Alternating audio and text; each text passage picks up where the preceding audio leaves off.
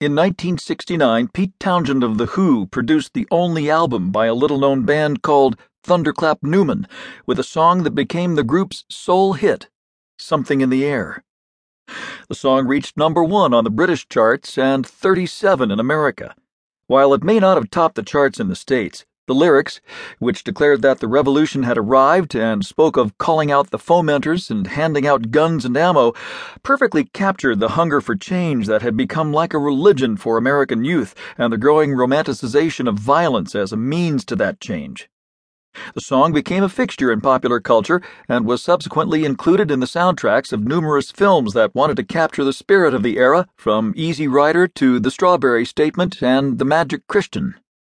The rhythms on the ghetto streets of the Fillmore and Hunters Point in San Francisco and of West Oakland across the bay during the fall, winter, and spring of 1973 to 1974 were more akin to the funky pulse of Sly Stone, Tower of Power, and the Pointer Sisters than the feathery strains of Thunderclap Newman and Something in the Air.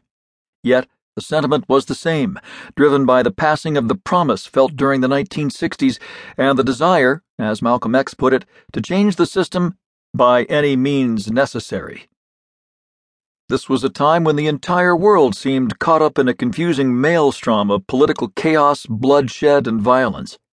Native Americans clashed with the FBI at Wounded Knee.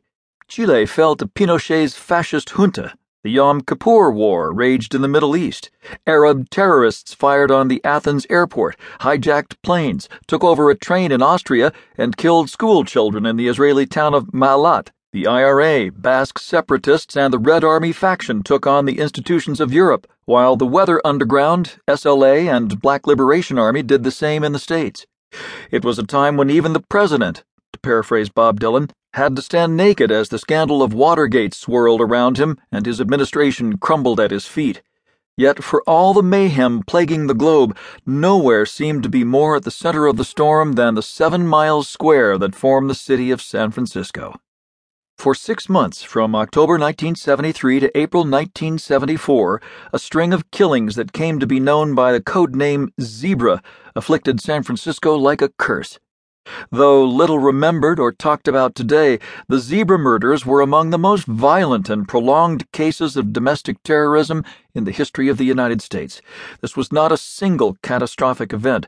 Rather, it was an ongoing wave of random terrorist attacks that ultimately numbered nearly two dozen in total and left 15 dead, 8 injured, a population shaken, and a major U.S. city on the brink. It was a time, sad to say, that in many ways presaged our own.